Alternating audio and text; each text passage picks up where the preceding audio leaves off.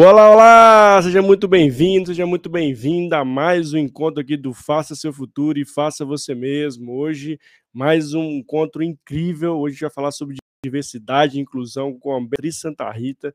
Uma live incrível, com um tema muito importante. E para você que está chegando agora, já vai compartilhando essa live. Se você está assistindo aqui pelo canal do YouTube, dá um joinha, se inscreve no canal, ativa o sininho, porque toda semana tem conteúdo relevante para você. Então, ó... Essa semana foi uma semana muito incrível, com vários participantes. Hoje eu estou com uma participante especialíssima, que é a Beatriz Santa Rita, que vai falar muito para a gente sobre diversidade e inclusão. E para você que está escutando esse podcast, fica até o final, que você tem certeza que você vai gostar muito desse, desse bate-papo. Ó, lembrando que todas as nossas lives ficam gravadas aqui no canal e também viram podcast com o mesmo nome, Mário Porto, Faça Seu Futuro e Faça Você Mesmo. Então, ó, sem maiores delongas, vamos logo chamar aqui a Bia Santa Rita para a gente falar desse tema importante e necessário, que é diversidade e inclusão. Vamos nessa? Então vem comigo. Olá, Bia, seja muito bem-vinda. Uma felicidade enorme estar contigo nessa noite, viu? Muito Mário, feliz. Querido, boa noite, felicidade, prazer todo meu para falar de um tema pelo qual sou apaixonada, e ainda mais com você, que é uma referência em cultura ágil, em gestão de pessoas. Muito bom poder bater esse papo. Obrigado, Bebê. Eu que estou muito feliz, gratidão imensa para você estar, né, ter disponibilizado um pouquinho de tempo seu aí para estar com a gente. Sei que o tempo hoje é um bem mais precioso que a gente tem, você ter essa disposição. Muito gratidão por você ter topado estar com a gente nesse encontro aqui maravilhoso, viu? Estou muito feliz com a sua presença aqui no canal, tá? Obrigada, Bia, querido. Vamos lá, vamos, vamos nessa, que hoje temos assunto. O tema hoje nós temos promete, gente. Ó, então, para você que está aqui ao vivo, já prepara suas perguntas aí, já entra no chat, já manda suas perguntas, seja você que estiver no LinkedIn, seja você que estiver no YouTube. Ah, legal, estamos pareando nossas lives, tanto eu como a, a Bia estamos transmitindo aqui simultaneamente em dois canais. Então, ó, aproveita, manda sua pergunta. Hoje é dia aqui de trazer a pergunta para a Bia, hein? A Bia é especialista no tema, não perde não, e a gente tem que falar desse tema cada vez mais. Bia, É, a gente tem um hábito muito gostoso aqui do canal, que é, de fato, escutar as, as histórias das pessoas. A gente se engaja, a gente se motiva, a gente fica feliz, a gente se inspira nas histórias das pessoas. E é tão legal que a jornada das pessoas, a gente vê ali que todo, tudo se conversa para ela estar no status atual dela hoje. Então, eu gostaria de escutar a sua história. Conte para a gente a história da Bia Santa Rita. Ah, vamos lá. Obrigada pela pergunta. Eu sei que é uma... As pessoas têm curiosidade, né, por quem somos para além do LinkedIn, é. E eu falo um pouco sobre isso, então muito obrigada pela oportunidade de contar a minha trajetória. Eu venho, Mário, de, antes de ser, né, profissional de diversidade, quem, quem sou eu? Beatriz, mulher de quarenta anos, mãe de uma adolescente de quinze hoje. Legal. Moro em Curitiba, mas as minhas raízes estão na periferia do Rio de Janeiro. Acho que a minha história com diversidade, com os temas que me tocam, vem daí. A minha família é uma família de muitas mulheres, de mulheres negras, fortes, que lideram as suas vidas e cuidam de muita gente. Meus pais nasceram nessa região, na cidade de Mesquita, no Rio de Janeiro, e vieram morar em Curitiba por oportunidade de trabalho, foram transferidos na década de setenta, já Olha. nasci aqui. Passei ah. a minha infância indo e vindo do Rio, e do Rio da Clara, né? Do Rio Olha. periférico mesmo. Eita. Então, as minhas primeiras reflexões sobre desigualdade de oportunidade, sobre o como o contexto socioeconômico favoreceu a ascensão da minha família e todas as oportunidades que eu tive, vendo o fato da mudança dos meus pais para Curitiba, pelas oportunidades que eles tiveram. A minha geração de primas, mais ou menos da mesma idade, teve uma outra trajetória, uma vida muito mais eh, desafiadora. Então, eu, eu lembro dessas reflexões, ainda não sobre diversidade, mas sobre oportunidades, com bastante consciência de que as escolhas e as oportunidades que meus pais fizeram me trouxeram para uma vida de menina classe média, que já estudou em escola particular. Minha mãe sempre apostou muito na educação, então devo tudo muito a esse contexto. Que legal. E, e da adolescência para frente, os temas, as dores do mundo sempre me tocaram, né? Sempre fui muito preocupada com o meio ambiente, com as pessoas mais vulneráveis, e aí na, na faculdade eu cursei turismo como graduação, não trabalhei com operação de turismo, mas fui por um caminho de gestão de projetos socioambientais, fiz um estágio Legal. com uma professora que me puxou para esse caminho, E aí fui para o lado da gestão de turismo de comunidades, com comunidades tradicionais. Vivi seis anos no litoral sul de São Paulo. Trabalhei com comunidades de pescadores, de agricultores artesanais. Foi a minha escola de gestão participativa, assim. Aprendi demais com pessoas com quem a gente espera, já por estereótipos, acha que vai ensinar mais, mas foi o contrário, aprendi muito nesse período. Olha, e depois só. que eu fiz uma transição, depois de um ciclo desse de trabalhos no terceiro setor e no poder público, eu rodei tudo que essa região, que é a Vale do Ribeira, no litoral sul de São Paulo, me mostrou. Depois eu quis olhar, eu comecei a me especializar em responsabilidade social, e aí, poxa, eu acho que eu tenho competências para contribuir para o mundo corporativo, quando sustentabilidade foi no início dos anos dois mil, Sim. era um tema que começou a ser trabalhado pelas empresas. Então, eu planejei essa transição nessa época. Olha Muito só. bem, então, minha primeira escola de diversidade foi corporativa, foi na Federação das Indústrias do Paraná. Eu trabalhava lá nessa época também, passei por muitas áreas, por gestão de pessoas, por pesquisa, por sustentabilidade, e tive a oportunidade, um convite para coordenar um programa, um projeto de equidade de gênero e raça. Aprendi muita coisa, comecei a me especializar e me apaixonei por esse tema. E aí, ao mesmo tempo, acho que a maioria das pessoas que trabalham com diversidade faz essa jornada de uma forma conjunta, né? O quanto a gente trabalha com isso, mas vai fazendo reflexões sobre a nossa vida, sobre o lugar que a gente está, o nosso lugar de fala, ser mulher, como que a gente é percebido e, e circula no ambiente a partir de ser, de ser quem a gente é. Então, para mim, foi, foi esse mix de autoconhecimento, de visão de mundo, conectado com a oportunidade de, de gerenciar, de cuidar de um, de um programa de diversidade. Uma síntese, né? A história muito, vai muito além disso, mas tem um mix das duas coisas, da vida pessoal e, e de um... de um aprendizado em torno de um tema que, sim, é um tema de vida, diversidade, Mário, mas também já entrando num outro tópico, é um tema técnico também, né, que nos exige aí skills muitas, acho que isso, essa é uma curiosidade que eu sei que as pessoas têm, muita gente me pergunta, o que, que eu preciso saber para trabalhar com diversidade? Preciso é. entender, de, entender de diversidade, mas também entender de gestão de projetos, de governança corporativa, de indicadores, de people analytics, de uma série de coisas. E já emendei uma coisa na outra, vou te deixar falar. É, não, aqui a casa é livre, pode falar o tanto que você quiser, viu, Bia? A fala é sua. Nossa, estou vendo a sua história, escutando a sua, a sua história, né? Assim, que legal, né, Bia? Assim, como a sua essência lhe trouxe ao que você faz hoje, né? Acho que tudo que você contou, né, de cuidar das pessoas, de ter um olhar diferenciado para as pessoas, né? Você teve, graças a Deus, uma grande oportunidade, né? Hoje nós somos privilegiados, poucas pessoas têm, têm as, acesso à educação, né? Tem essa possibilidade de ter educação de qualidade, né? De poder estudar, inclusive, né? de, de inclusive entrar no ambiente corporativo, que é uma outra barreira que a gente vai falar da, da inclusão, né? E eu achei bem legal, assim, como sua história conversa com o que de fato você faz hoje, né? Sempre no fim do dia ali a conta fecha exatamente o seu status atual, viu? Muito linda a sua história e parabéns. E assim, a jornada só está começando e a gente vai ver mais, então é uma jornada muito longa aí para ajudar a gente com esse tema de diversidade e inclusão, viu, Bia? Tenho certeza disso. Bom, então a galera já chegando pra gente aqui, a Débora, a Milka, sejam muito bem-vindas, pessoal, já preparem, ó, manda as perguntas. A Milka, eu sei que a Milka também é... Está dentro do termo de diversidade e inclusão, assim como a gente está dentro dos embaixadores do Human Skills Manifesto, a convidar as pessoas que não conhecem o Human Skills Manifesto, entra no site, seja signatário, vira embaixador, é human skills manifesto ponto org, então vai lá, conheça o Human Skills Manifesto, eu, como a Bia, como a Milka, que está aqui também, fazemos parte desse movimento tão importante e necessário.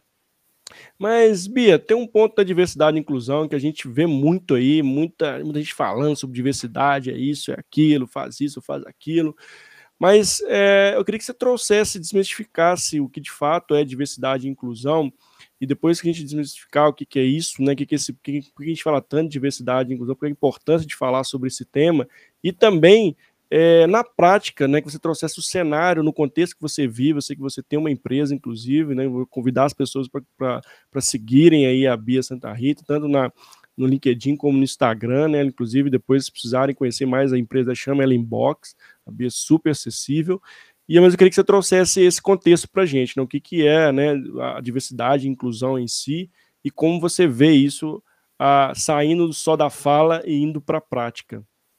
Também trouxe, a... obrigada, Mário e Débora, Milka, super parceiras de trabalho aí também, que bom estar com vocês aqui.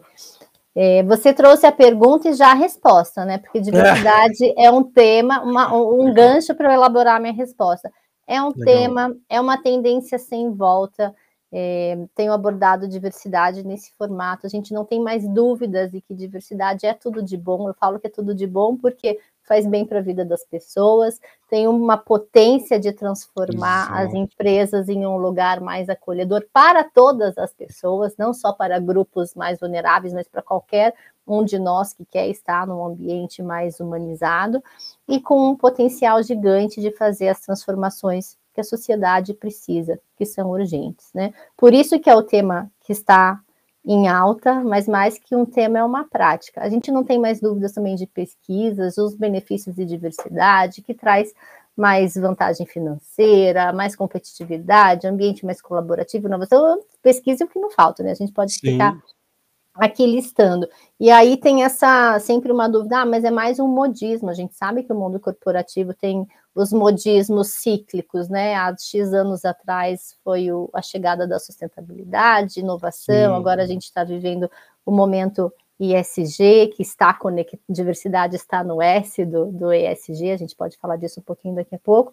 Pode parecer que é um modismo, porque o mundo corporativo É, tem isso, mas é muito mais uma tendência, porque as forças são muitas, são Sim. muitos impulsos que no, levam as empresas a investirem nesse tema, entre eles a mudança do perfil das gerações. A gente está assistindo esse cenário aí da grande resignação, mesmo num cenário de desemprego no Brasil, né, nos Estados Unidos menos, mas no Brasil a gente vive um cenário de desemprego e pessoas que êxodo, né? querem uhum. sair das empresas porque não se sentem mais parte da forma como a gente está conduzindo esse mundo do trabalho num formato muito tradicional, muito arcaico, pedindo por mudanças. Isso é muito mais forte nas novas gerações. Minha filha de quinze anos, ela vê a quantidade de... Te... Isso que eu não estou numa empresa tradicional, estou na minha própria empresa empreendendo, e ainda assim ela me vê trabalhando. Ah, eu não quero trabalhar na mesma quantidade que você.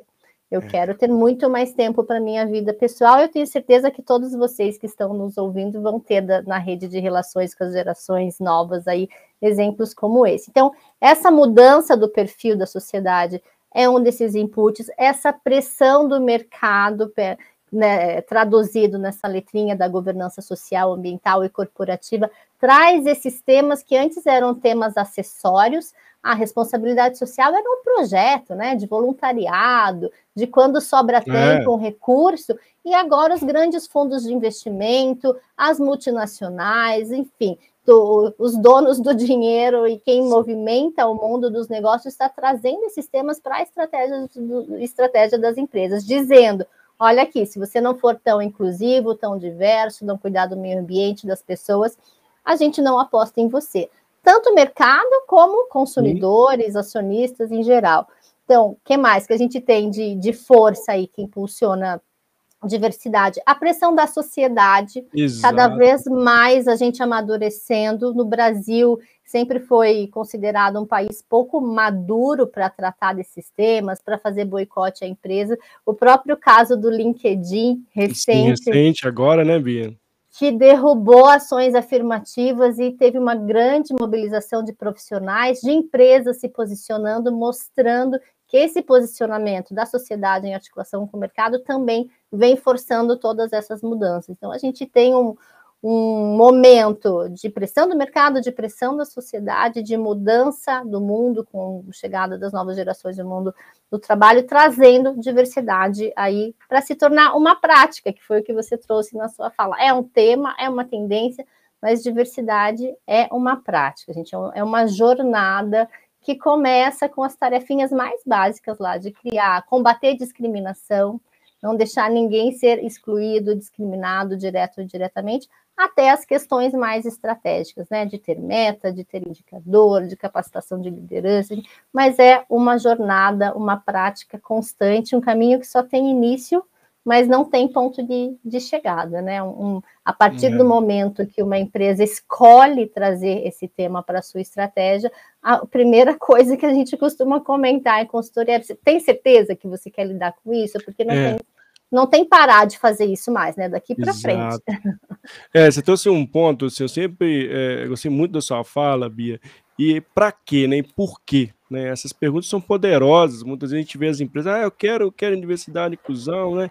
E, mas você tem certeza, né? É, é de fato, na, na prática, vai funcionar?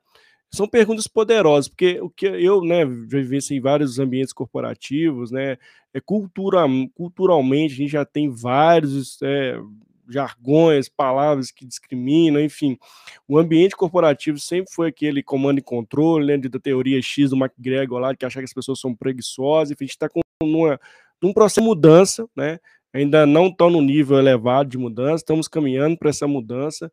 Mas ainda eu vejo que, muitas das vezes, a gente quer aplicar, né, quer começar a falar sobre o tema diversidade, mas fala pouco, fala pontualmente, fala ocasionalmente, né, e, e é algo assim pontual.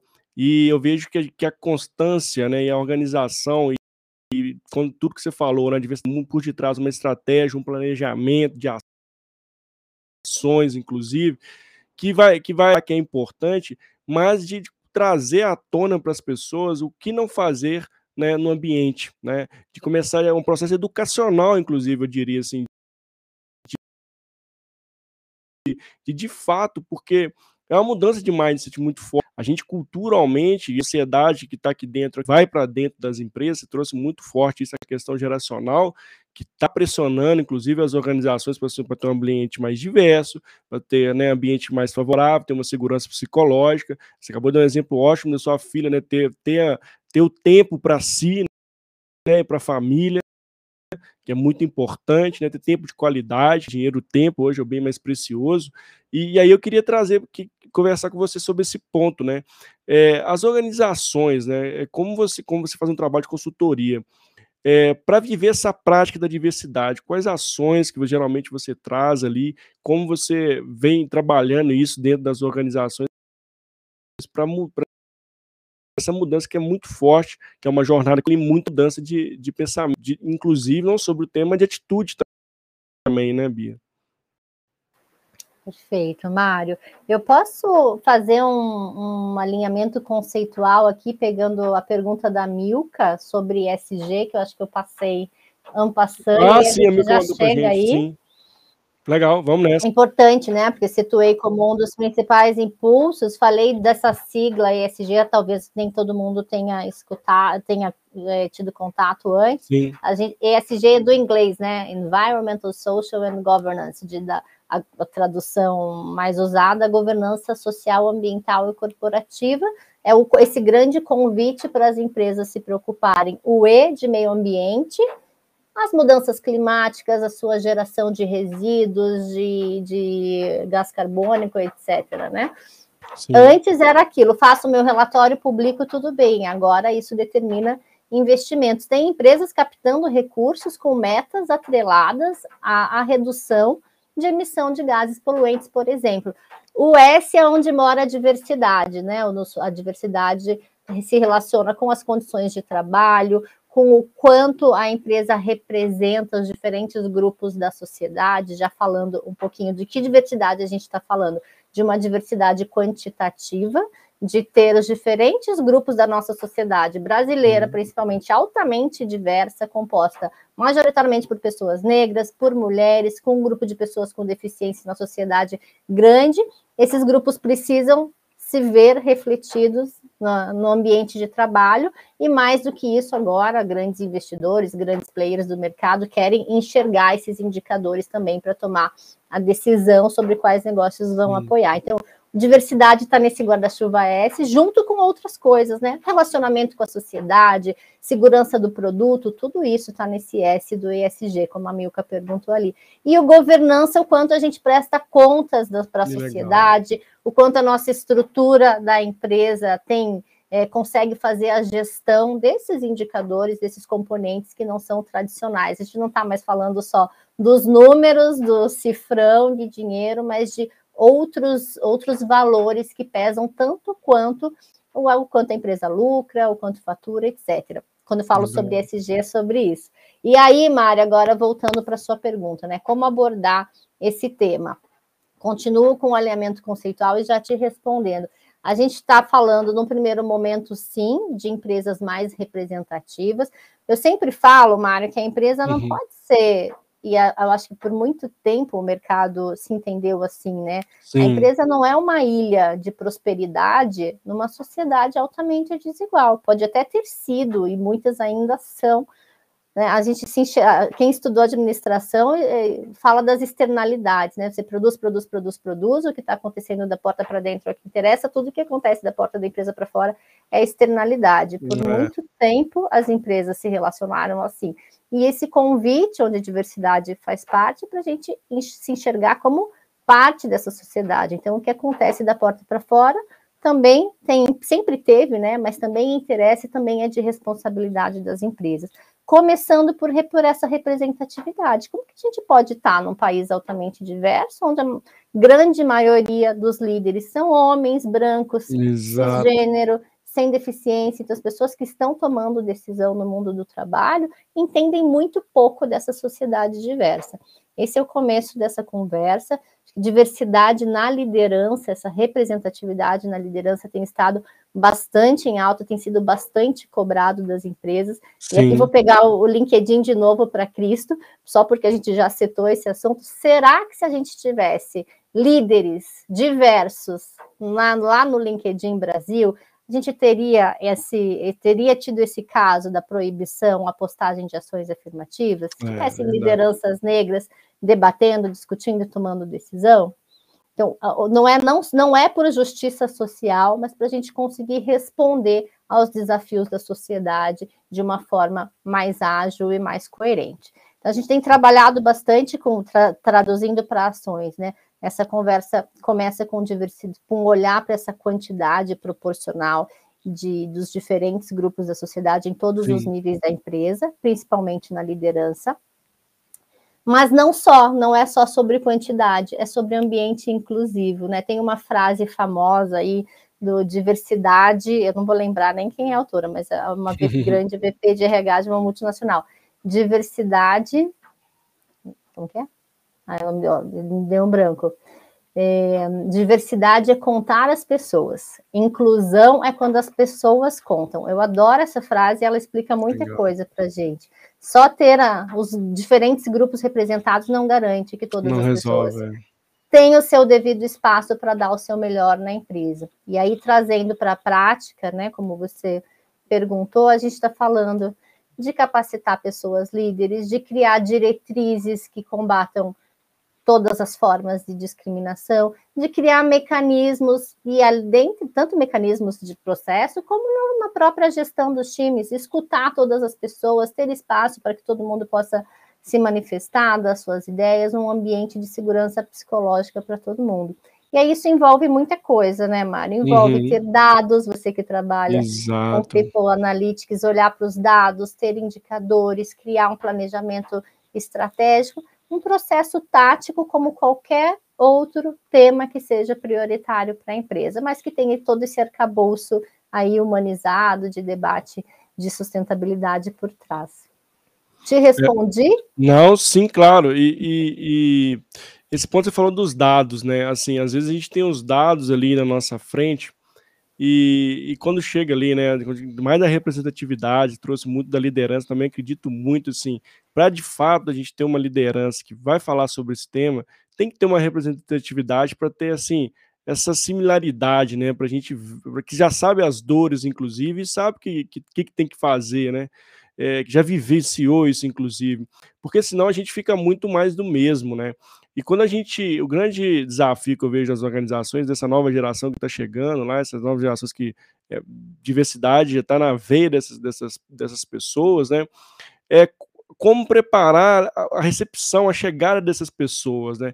Que é muito importante. Eu sempre falo que a primeira impressão ali é, é a que de fato comprova, né, tudo que você está dizendo ali, seja na sua rede social, seja na, no que está escrito na vaga, enfim, é, isso se comprova muito facilmente, né? E aí a gente vê vários posts, LinkedIn, Instagram, aquilo que está ali muito estampado na propaganda, mas quando chega de fato no dia a dia é outra história. Existem relatos de discriminação, né, relatos de, de não escuta, enfim. E essa preparação é muito importante que a gente entenda, porque senão fica de um lado a gente pressionando ali, por exemplo, uma área de atração e seleção para trás, pessoas, né? A gente quer pessoas diversas, diferentes de pensamento, mas o líder tem que trazer muitas pessoas iguais a ele, né? Com pensamento, que pensam como ele, que não vai, né, botar ele em xeque, né? Enfim, porque aí é um pouco que a gente falou, não tem segurança psicológica, não, tem, não, não trabalha a vulnerabilidade. Então eu vejo assim, existe um conjunto de ações que, primeiramente, para se não só se falar em diversidade, a gente precisa se preparar para ela, inclusive, né? Porque senão vira uma, uma torneira, assim, as pessoas vão chegar, vão sair, vão chegar e vão sair. E agora, com esse dia que você trouxe muito bem, isso vai ficar muito estampado, qualquer print hoje derruba várias empresas, né? Então, assim, e olha, olha o cuidado, né, que, que tem que ter, né, hoje em dia, né? E isso, quando a gente fala isso, é muito sério, porque hoje as pessoas querem trabalhar em empresas éticas e empresas que, de fato, ali, cumpram o walk the talk ali, né? Eu sou assim, eu, eu, eu também aplico assim. Então, é, a grande ponto que eu vejo da, da diversidade é, de fato, a gente preparar o ambiente, preparar o terreno mesmo, né? Não só ali é, cartazes, comunicação, não, mas é de, das pessoas que estão ali, na, no frente, lideranças principalmente, de, de fato, acreditarem nisso, né, e ter essa representatividade lá também, né, Bia?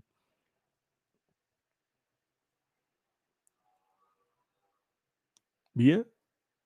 Você ficou no mudo. Perdão. Ah, obrigada, mesmo. Mário, perfeito. Ah. Concordo e quero trazer alguns pontos aqui para a gente refletir juntos. Isso de ter um ambiente preparado, inclusivo, para começar a trabalhar com diversidade ou para fazer contratações afirmativas... É uma dúvida bem comum na minha abordagem de consultoria. Sim. E aí eu tenho, imagino que cada consultor tem uma abordagem, uma posição, mas por aprendizado, assim, tem uma reflexão que eu sempre faço, provoco, que é, será que a gente vai estar pronto algum dia para fazer essa diversidade? É, assim, é. cem por cento não, né, Bia? cem por cento acredito também que não, é.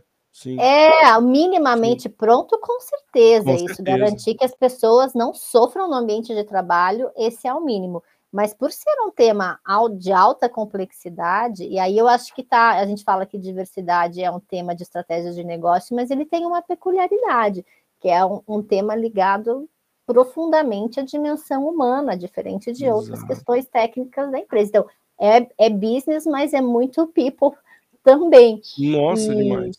E aí envolve diferentes visões de mundo. Dentro do, dentro do ambiente empresa, a gente tem ali difere, diferentes pessoas, com toda a pluralidade que cada um de nós somos. Cada equipe é um mundo. Se a gente pensar, cada célula é um mundo, tem uma dinâmica própria, uma diversidade própria. Tem as questões corporativas, que aí sim dependem dessa estrutura mínima que a empresa precisa criar, processos de compliance, antidiscriminação, ações afirmativas, Exato. Estratégia.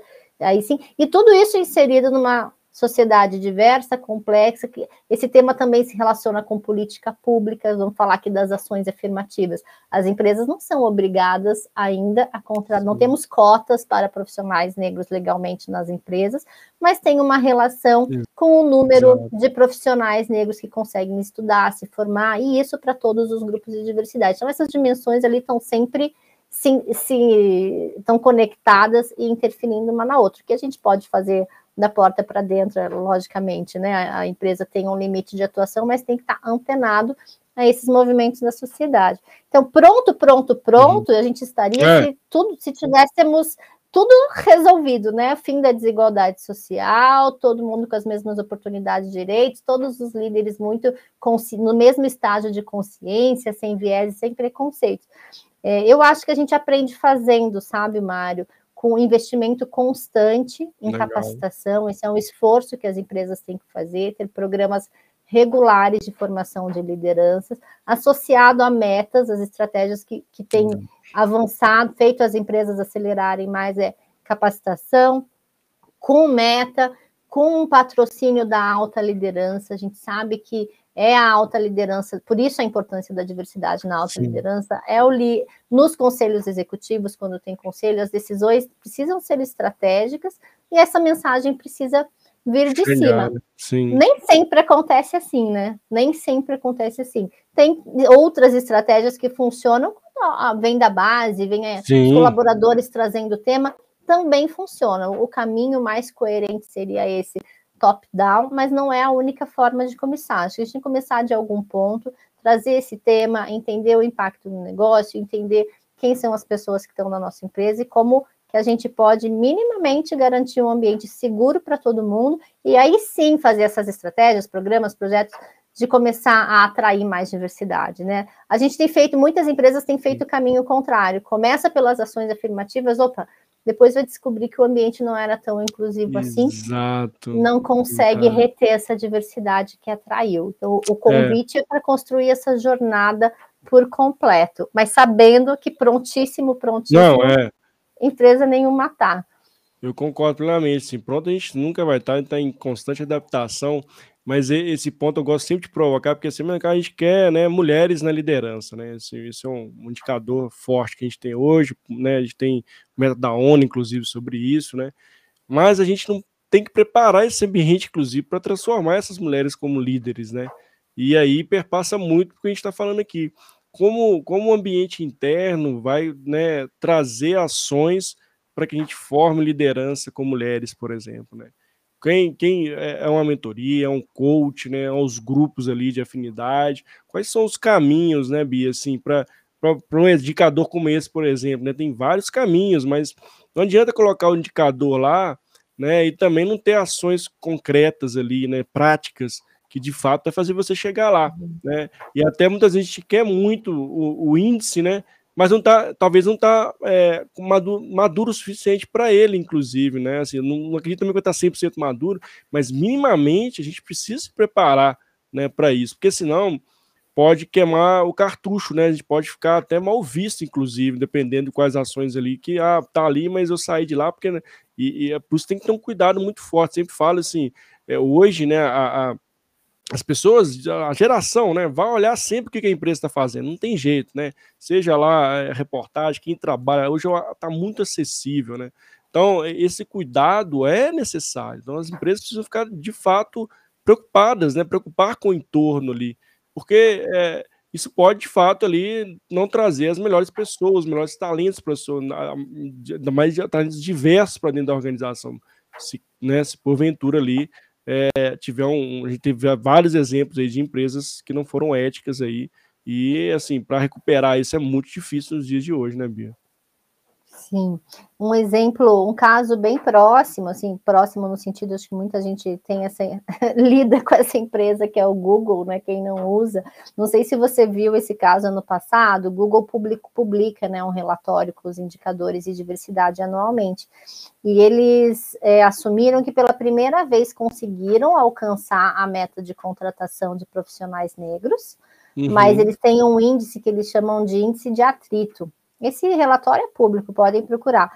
Legal. E nesse índice de atrito, eles medem o, a retenção dos profissionais de cada perfil. Então, eles entenderam que estavam contratando como nunca, alcançando as metas de diversidade, mas os pedidos de demissão de profissionais ah. negros aumentaram. Ou seja, é muito fácil resolver a meta, né? Colocar toda Sim. a força lá, contratar, ah. contratar.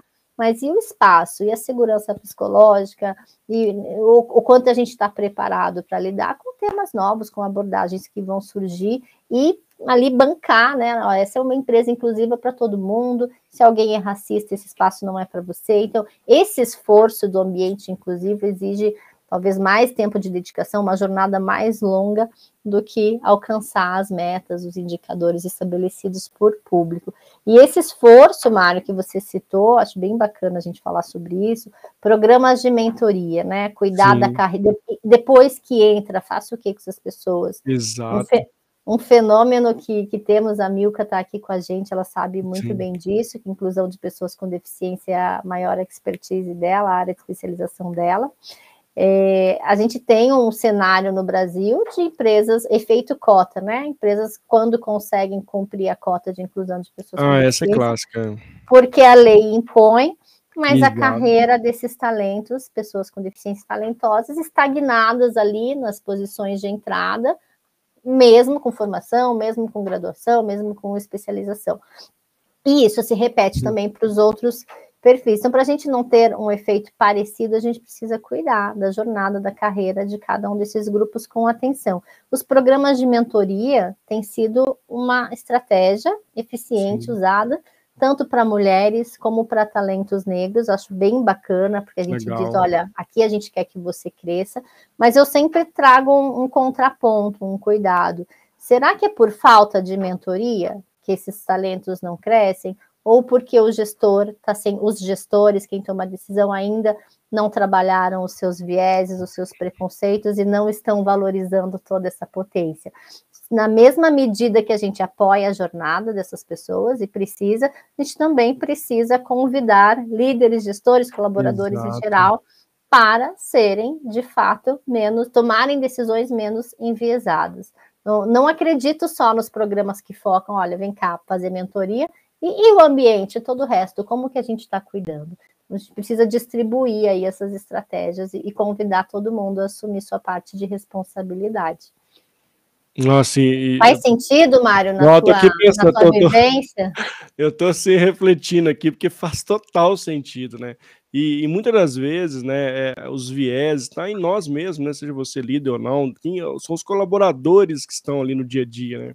Por isso que eu acredito muito, assim, de coração mesmo, que esse é um tema que, para mim, a gente tem que respirar, falar todo dia, na hora da manhã, do almoço, da, do jantar, porque, assim, a gente tem que estar sempre relembrando, falando sobre, reforçando é, com muita comunicação, né? Porque senão a gente acaba, é, ou muitas vezes com os vieses inconscientes mesmo, né, de, de fazer coisas que... que É, que não é mais, não, não, tem, não, não é mais admissível, né? E o ser humano está perpassando por, por errar, né? Nós erramos como ser humano. Por isso eu acredito muito, assim, a gente precisa trabalhar muito forte a sensibilização, inclusive cada um de nós tem um papel importante quando fala esse tema, inclusive de, de inclusão, principalmente, né, né, Bia? Assim, a gente, como você está sendo inclusivo no seu dia a dia, né, da pessoa que é diferente de você.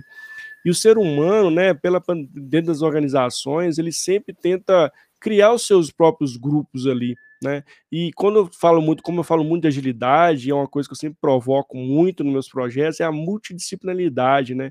É os times diversos, eu sempre tento colocar pessoas diferentíssimas dentro ali do, do, do, do trabalho. Então, por exemplo, né, se a gente vai fazer uma, uma, uma ação ali para uma pessoa que, que tem de cadeira de roda, por exemplo, ela tem que estar junto nesse grupo também para ajudar a gente, né? Assim, porque a gente não está vivendo o que ele vive, então traga ele para perto, né? Com, dê abertura para ele, inclusive, para criar, né, algo que seja mais acessível, seja melhor para a vida dele. Então, quando você vai fazer um projeto, eu sempre tento, né, tirar as pessoas das bolhas e começar a trazer, trabalhar com essa diversidade. E o resultado é sensacional. São resultados exponenciais, né? Uma sinergia do grupo, assim... é muito bacana, porque e aí a gente acredita que juntos a gente vai fazer muita coisa boa, muita coisa melhor, né? E, e exatamente isso, cada um dali, daquele grupo, tem um papel fundamental ali em escutar opiniões diferentes, dar escuta ativa para quem precisa ser escutado, todo mundo precisa ser escutado, né? De estar tá fazendo ações direcionadas, assertivas para a necessidade das pessoas. Então, tudo isso perpassa por uma atitude muito forte, muito protagonista das pessoas, de saírem de onde estão, né? E irem para a diversidade, né? E saírem, e acho que a pandemia trouxe muita reflexão sobre esse tema, a gente sair, a gente acabou entrando numa bolha, né? Cada um dentro do seu, vamos dizer, do seu quadrado. Mas agora, com o trabalho híbrido, que eu super acredito no trabalho híbrido também, que é de fato voltar esse tete-a-tete, esse contato, é a gente tra- trabalhar essa diversidade no nosso dia a dia. O que a gente pode, de fato, o que a gente faça, né? Relembrar, né? Corrigir, né? E trazer as pessoas cada vez que pensam muito diferente da gente, né? Os contrapontos. Eu adoro o contraponto, porque é assim que a gente cresce, né, Bia? Sim. E sabe o que, Mário? Fica aparecendo também... que esse é um... A gente fala bastante de diversidade na Sim. liderança, da responsabilidade dos líderes, aí fica aparecendo aqui para nós, réis, né? mortais, é, que para os réis mortais que não são líder de coisa nenhuma, não tem, que fazer não nada. tem tarefa, não é. tem responsabilidade, é. e a gente constrói ambiente inclusivo nas relações de pares, né? Gente, quem já teve algum conflito em equipe, com alguém com quem não conseguia ali lidar por qualquer característica, sabe como é infernal, para usar essa expressão, não ter um ambiente entre colegas mesmo, entre pares. Exato. Então, essa é, responsabilidade de todo mundo, né? Do macro para o micro, com certeza, como eu já disse, mas também de cada, de cada pessoa que faz parte de uma empresa, de um pequeno, de um grande time. Assim, quando a gente consegue chegar nesse estágio de diversidade, inclusão, é, é compreensível, é, é um esforço coletivo de todos os níveis, aí sim, acho que as empresas avançam para a construção de uma cultura inclusiva mais perene, não só de um projeto, de um programa, né? Quando mais do que metade dos colaboradores de uma empresa sim. consideram esse tema importante, já falando de indicadores, a gente precisa mensurar, sim. né? Como que se mensura se um ambiente é inclusivo? Claro que é com muita coisa, que não cabe em indicadores, tem a, aquela frase que eu gosto também, do, os dados não mentem, mas também não sentem, mas se a gente precisar Exato. mensurar, eu estabeleceria essa métrica. Quando a gente fizer a pergunta em uma pesquisa, o quanto diversidade é um tema importante para você nessa empresa, e mais que metade dos colaboradores responderem que sim, acho que a gente está caminhando para uma cultura cada vez mais inclusiva. Não, e eu, eu também acredito muito, esses assim, indicadores são grandes referências para a gente, mas você tem que pegar esses indicadores, né, e trabalhá-los, né, e entendê-los, né, no dia a dia, né, e senti-los na, na pele, né, porque senão não adianta, vira paisagem, né, é, e a gente acaba muitas vezes apegando muito aos números e não tá no dia a dia, né, eu sempre é, gosto muito de estar tá no dia a dia, né, no front, porque ali é onde é que as coisas acontecem, a gente vê o dia a dia, é a mesma coisa quando a gente quer de fato trazer inclusão, né, É, esse olhar da sacada e ver sabe, quais são os caminhos ali, né, que para a gente incluir mais pessoas, né? Então, deixa eu, deixa eu ver como é que a gente está hoje para ir para onde a gente quer chegar, qual que é o gap que existe ali, né? Uhum. Ter isso muito claro é importante, porque a, acaba que a gente quer muito, né? Quer muito, quer muito, quer muito, mas não faz minimamente o, o que precisa ser feito, né? Não dá um olhar, não sai do ambiente, dá uma olhada por de cima para ver como é que está o status, né? O que, que precisa mudar. Né? Uhum. E, e é de fato, para mim, é um caminho muito, muito, muito importante a ser seguido, de, de sempre estar tá, né, saindo do ambiente, sai um pouco, né, ou ver o ambiente lá fora, para você voltar com mais inputs, né, ter, ter novas ideias. Então, isso é muito importante. E, e Bia, eu queria que a gente pegasse um, um pedaço da parte de, de inclusão. É, a gente, né, vive na sociedade, tem um grande número, né, de pessoas que têm deficiência hoje em dia, e, e a gente tem, as, a, por outro lado, as organizações que estão ali com indicadores de cumprir cota, a gente falou, muito, falou um pouco sobre isso, é, mas muito além do que cumprir cota, né, tem esse, esse ambiente que a gente precisa construir para incluir as pessoas de fato, né, dar oportunidade para essas pessoas. É, como é que você vê o trabalho das organizações nesse sentido, né? A gente tem as cotas ali, muitas vezes muitas estão focadas só na cota e acaba que você cumprir a cota num mês, outro mês já não tem, não está cumprindo mais. É, como é que essa conexão, né, que eu acho que é importante, organização, sociedade, né, organizações, instituições, para buscar essas pessoas, né, e trazer essas pessoas para dentro das organizações e preparar uhum. ali, é óbvio, né, a gente já falou sobre isso, mas como é que você vê essa conexão em empresa, né, com instituições, com a inclusão, com a trazer essas pessoas de fato para dentro das organizações? Como é que está esse contexto na sua visão? Uhum. Mário, é, uma ressalva primeiro, né? Eu falei efeito cota, que é o termo que eu uso, mas de forma alguma a gente está falando que as cotas não são importantes. Sim, né? A sim, sim. pública que trouxe muitos avanços, mas Exato. ela traz essa reflexão de não ser suficiente, a gente precisa de um Exato. comprometimento muito mais amplo. É, a gente está falando de um quarto da população brasileira que, tem, que convive com alguma deficiência, sete por cento com alguma deficiência grave, e um cenário ainda de muitas barreiras que as pessoas pensam que as barreiras são de acessibilidade digital ou de acessibilidade física, e a maior barreira é de atitude, né? Nosso preconceito de não querer, aí sim, principalmente dos líderes, aí nisso eu acho que os colaboradores dão show. Quando recebem um colaborador com deficiência, a equipe normalmente acolhe, e num primeiro momento, antes, para a gente acelerar, né, essa inclusão, só falando ainda de indicador, só um por cento das pessoas com deficiência que poderiam estar no mercado de trabalho, considerando aí o potencial desse Nossa. público, está efetivamente contratada se ele tem. Então pensa Puxa. quantos talentos potentes a gente tem, né, esperando uma Nossa. oportunidade inclusiva. E essa resistência à contratação, porque quando consegue contratar uma pessoa com deficiência, a gente quer aquela deficiência que não impõe uma limitação severa, exato, ou que tenha um grau de adaptação menor. Gente, a gente escuta horrores, assim, ao longo da minha carreira eu já escutei bastante coisa do tipo, não quero pessoa pela metade. É, nossa, manda... eu escutei demais, misericórdia. Não, é horrível, gente, eu tenho até vergonha de falar em respeito, vergonha alheia, né, em respeito às pessoas com deficiência, mas a gente precisa trazer no sentido educativo mesmo. Não quero pessoa pela metade, ou, ah, eu quero, mas eu só quero cadeirante, eu não vou conseguir lidar com o colaborador surdo ou cego. Então, esse primeiro convite para a gente mudar nesse cenário, as empresas que estão avançando mais, estão trabalhando com capacitação de líderes, e nessas frentes de acessibilidade digital, o quanto esse cenário de trabalho remoto favoreceu a inclusão, porque nas próprias casas, as, uma parte, né, dessas pessoas já tem o, o ambiente acessível, então, para quem, para as empresas que já migraram aí para o trabalho remoto quase cem por cento, tem um ponto muito favorável, mas a gente é privado da convivência, e, e a inclusão se aprende na convivência, né? A convivência mediada pelas telas nos faz aprender muito menos enquanto ser humano, então esse é um ponto de atenção importante. Como que a gente vai conviver com essas pessoas? Se a gente tá, ele tá lá na casa dele com acessibilidade, a gente tá aqui no escritório sem fazer esforço nenhum, gente, ou cada um na sua casa. É. É. Ah, então, assim, de boa prática, Mária, é esse esforço de acessibilidade que começa pelas atitudes, que começa revisando o, isso para todos os grupos de diversidade, aproveitando que a gente não tinha falado, né? Como é contratar mais, incluir mais? Revisando as skills, eu quero a pessoa negra, mas eu quero que fez Harvard, que fala inglês, que é um por cento é. da população, boa, eu quero a pessoa bem. com deficiência que só ah. tem um probleminha de mobilidade, qualquer coisa, nem é problema, ó, falei, tive uma frase capacitista, que só tem uma limitação de mobilidade. A gente precisa reor- se reorganizar e saber que diversidade exige adequação de processo, exato, de postura, de linguagem, né? Um esforço de, de aprendizado coletivo.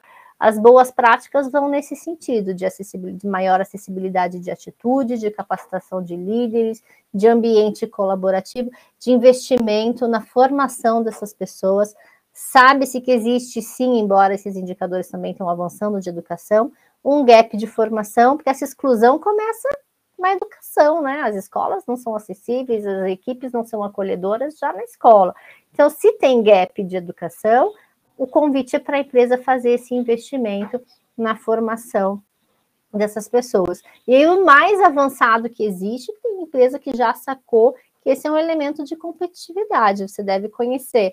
Projetos de contratação, a S A P, algumas empresas ah, de tecnologia, tem projetos, por exemplo, né, de contratação de pessoas autistas, exato, desenvolvedoras, é, fazendo uso dessa habilidade que é presente em algumas pessoas autistas de maior concentração, de raciocínio lógico, de elaboração de processo, é, e ampliando isso para pra, as plantas no mundo inteiro. Então, a gente tem muita coisa para fazer, mas começa lá na, na revisão das nossas atitudes, né? Aprender a é. não ser capacitista.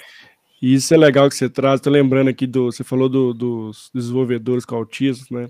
Eu tive essa experiência e é muito legal, assim. É, ele era autista, né? E, e aí eu tava num dia, tava na, ele era desenvolvedor também, como estava ajudando a gente num projeto, e ele estava na sala junto comigo. Só que eu não sabia que ele era autista. Então ele virou para mim e falou assim, olha, eu sou autista, então, se você chegar na sala, eu não te cumprimentar, não fazer, não se preocupe, que eu sou assim.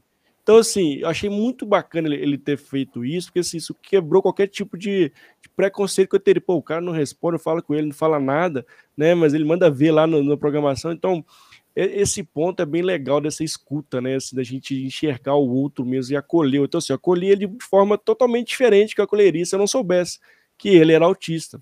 Então, vem muito desse, dessa conscientização, né, de nós, adultos, você que faz parte da empresa, que convive com, né, com pessoas que têm algum tipo de deficiência, é legal para você, ele expor essa vulnerabilidade, você também expor a vulnerabilidade, falar, não, beleza, tranquilo, pode ficar tranquilo aí, eu vou te, de qualquer forma, vou te cumprimentar, se um dia que você me cumprimentar, tá ótimo também. Então, assim, eu achei bem legal e a gente tem que ter essa, essa abertura, inclusive, para essas pessoas falarem, né, as suas é, dificuldades e acolher essas dificuldades dela, né? Então, por exemplo, se a pessoa é, não, tem, não consegue ler, não, não é, é mudo, surdo, né? Vamos aprender Libras, né? Vamos capacitar a galera em Libras, vamos incentivar a galera e vou para trazer mais pessoas com essa deficiência, porque novas skills, novas habilidades. Então a gente tem que ver esse lado também, né, que a gente está desenvolvendo as pessoas de outras habilidades, né? Que eu, eu nunca fiz curso de Libras, eu tenho vontade de, de aprender. É então, difícil. Assim, olha... Oi? É difícil pra caramba, não, eu tentei é muito e não tive sucesso ainda. Não, é muito difícil, mas olha que legal, assim, né? É ótimo. Você vê, pra gente ver como, como uma ação gera outras habilidades, olha que legal. Totalmente. Uma liderança que consiga ler em Libras, falar em Libras, olha que bacana, né? Olha que diferencial. E, e, e aí, assim, o que você falou muito importante, as empresas estão saindo na frente, estão pensando nisso de forma genuína, estão trazendo essas habilidades para o seu dia a dia, isso que eu acho legal. O setor de tecnologia está trazendo as pessoas que são autistas, que já, já entenderam que esses, esses caras são muito feras, né? São muito feras mesmo, e essa habilidade deles agrega tanto para eles, né? Poderia tá, não poder estar tá em casa lá fazendo outra coisa, mas está também aprendendo muita coisa. Então, esse, essa troca é muito legal, né, Bia? E para nós, Mário, para qualquer pessoa sem deficiência ou que não faz parte de nenhum dos grupos minorizados, né, os grupos que vêm sendo foco das estratégias de diversidade porque estão mais vulneráveis no ambiente de trabalho, para nós é um convite para sair da zona de conforto, exato, né? Sair. Exato. Mas olha que grande oportunidade da gente se melhorar enquanto ser humano, enquanto profissional. Sendo diversidade estratégica para a empresa que você trabalha ou não, essa é uma das habilidades é. mais pedidas pelo mundo, por esse novo ambiente, de, né, pelo mundo do futuro, seja para onde a gente for, a gente vai precisar é, fazer esse exercício em maior ou menor proporção de desenvolver skills inclusivas, empatia, flexibilidade, abertura ao novo. Diversidade é uma porta de entrada para a gente se desenvolver enquanto ser humano. Quem não aproveitar nesse momento realmente é porque não, não, fez uma outra escolha, e aí sem julgamento, mas tem impactos profissionais sérios, né? Onde a gente vai poder trabalhar se a gente não se abrir à diversidade, se, se o mundo está pedindo esse skill? Então fica aí um convite para todos os profissionais pensarem por onde começar a sua jornada inclusiva. Esse é um outro ponto que eu só não quero esquecer de falar, uhum. é da gente esperar as coisas virem prontas, né? A gente escuta bastante, ah, mas não aprendi isso na escola, a minha educação foi muito tradicional, é, principalmente quanto mais velha a gente... É, a gente tem tendência de justificar, ninguém aprendeu, a maioria das pessoas não aprendeu, e a gente realmente não tem obrigação de ter aprendido, mas a gente tem obrigação de buscar informação, sim, de não esperar. É todo mundo, né, Bia? Google, live, a quantidade de conteúdo de qualidade que pode dar, sim, caminhos, tem muita coisa. Então fica aí esse estímulo para a gente não esperar a empresa entregar a cartilha pronta, ou o colaborador com deficiência que vai me dizer como eu vou ter que tratá-lo, e eles fazem isso de muita boa vontade, nossa, a maioria das é. vezes, mas é. se a gente passe aí proativamente atrás dessas informações.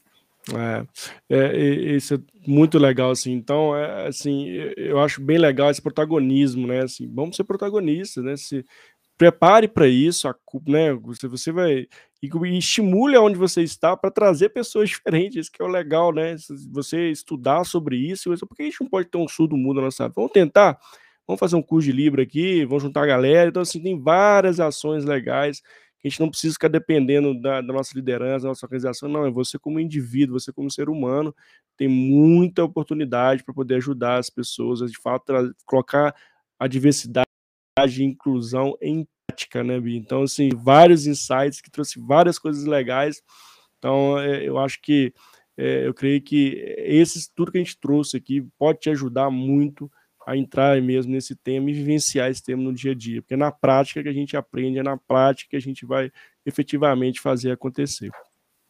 Ô, Bia, estamos caminhando aqui para o finalzinho da nossa live, né, nosso bate-papo aqui, assim, passou rápido demais, tivemos uns problemas técnicos no início, mas conseguimos superá-los e gravamos aqui nosso, nosso bate-papo, inclusive, para você que está escutando esse podcast, para você que está aqui ao vivo ou para você que está assistindo gravado, meu muitíssimo obrigado por estar até agora conosco, que vendo esse conteúdo, e espero que esse conteúdo tenha impactado positivamente a sua vida. E, Bia, eu queria deixar para você a palavra final, né, para a gente fechar aqui com chave de ouro, você trazer suas considerações, algum ponto que você quer reforçar sobre esse tema e te agradecer novamente por estar conosco nesse dia tão legal. Obrigada, Mário. Eu vou fazer uma ressalva, e aí, de Sim. forma alguma, eu quero te constranger, mas porque a gente está num ambiente de aprendizado, eu aprendi isso com a Milka, que está aqui com a ah, gente, eu sim. quero passar para frente. A expressão surdo-mudo, ela não é certa. O, ninguém ah, é, é, olha que legal saber disso, eu também não sabia, por isso que eu estou compartilhando aqui. A pessoa, ninguém é, ninguém é mudo porque todo mundo tem alguma forma de se expressar, seja por Libras, seja por escrita. Ah, o certo é a gente falar a pessoa surda. Se eu tiver errada, a Milka me corrija ah, aí, mas eu aprendi com ela, não, e aí eu já quero deixar compartilhado Obrigado. aqui com quem está nos assistindo. Mário, acho que a gente já falou bastante coisa, assim, e, e acho que a mensagem que eu quero deixar no final, de alguma forma já teve na nossa fala, de que diversidade, inclusão é prática, um convite para a gente refletir, para cada um de nós pensarmos de, de onde a gente parte, né? A gente não tem como falar desse assunto sem falar de privilégios, que é um Sim. tema onde existe muita resistência, ninguém quer se reconhecer privilegiado, mas essa é uma reflexão importante. Ser privilegiado não significa ter tido a vida fácil de forma alguma. Não, Ainda mais no Brasil, que é um país nossa, de pessoas muito isso. batalhadoras, todos é. nós, exceto quem nasceu super, super, super com a vida é. resolvida. Não tem alguém que tenha tido a vida fácil em geral, mas temos pontos de partida diferentes, vantagens a partir de ser quem a gente é, as pessoas brancas, as pessoas sem deficiências, os homens cisgênero, heterossexuais. Então, a partir de quem a gente é de verdade, a gente tem mais responsabilidade quando a gente tem mais privilégios. Então, o convite é esse para refletir quais são os nossos privilégios, quais espaços a gente ocupa, onde a gente tem oportunidade de fazer a mudança, por menor que ela seja. E aí, desse lugar, começar, porque, como a gente já disse extensivamente aqui, é prática de todo dia para a gente construir um mundo, ambiente, falando aqui dos ambientes organizacionais, mas um mundo mais inclusivo para quem vem, né? Menos desigual, com mais oportunidades para todas as pessoas. Esse é o meu convite. Que legal, que legal, que legal. Estou muito feliz, viu, Bia? Assim, foi, uma, foi um conteúdo muito bacana estar contigo aqui, foi muito legal. E, assim, quero te agradecer mesmo de coração por estar comigo aqui nessa, nesse dia, por tanto conhecimento. Espero também que você que está aí do outro lado tenha aprendido muito. Mande seu feedback para mim, para a Bia. Ó, siga a Bia nas redes sociais, tanto no LinkedIn quanto também no Instagram. Né? E, ó, se tiver algum que está precisando de ajuda sobre o tema de diversidade e inclusão, chama a Bia no Inbox. Tenho certeza que ela vai te ajudar, é especialista no tema, trouxe várias coisas muito bacanas para a gente. Muitíssimo obrigado, viu, Bia? Obrigada de novo, Mário, parabéns pelo teu trabalho, por dedicar tempo a construir conteúdo de altíssima qualidade, foi um prazer e obrigado a todo mundo que participou aqui com a gente. Obrigado, gente. Ó, lembrando, ó, para você que está aqui, ó, ó, o Célio mandou para a gente. Célio, muito obrigado para todo mundo que esteja aqui para a gente. Obrigado por compartilhar tanto saber conosco. O mundo precisa dessas pontes, desse diálogo e de pessoas que querem fazer diferença. Parabéns. Muito obrigado, Célio. Muito feliz com o seu, com o seu depoimento. Já ganhamos o dia, eu e a Bia aqui, porque é isso que, de fato, a gente quer trazer para vocês, né? De poder trazer reflexões e trazer aí muita, muita coisa legal para vocês, trazer coisas positivas. A gente merece coisas positivas e vamos, e vamos que vamos, gente. Diversidade e inclusão só depende de nós mesmos. É isso. Prazer enorme estar com vocês e até a próxima. Amanhã tem mais. Fiquem aí ligados no canal. Bia, um beijo no coração e até a próxima, viu? Beijo, obrigada, Mário. Tchau, tchau. Tchau, tchau, gente.